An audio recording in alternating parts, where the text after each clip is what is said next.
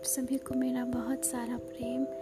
मेरा नाम देविका है and I am from divine foundation हम एक मेंटल हेल्थ वेलनेस के ऊपर काम करते हैं। सो so, लाइफ में सभी कहीं ना कहीं अपनी स्ट्रगल से गुजर रहे होते हैं। And they see life from a very from a very repetitive pattern so getting out of that mindset becomes difficult. So, through various meditative therapies uh, like Reiki and uh, Theta healing and uh, crystal healings, हम इसके माध्यम से लोगों तक पहुँचते हैं We also do tarot readings.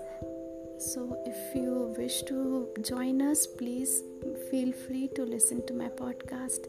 Thank you.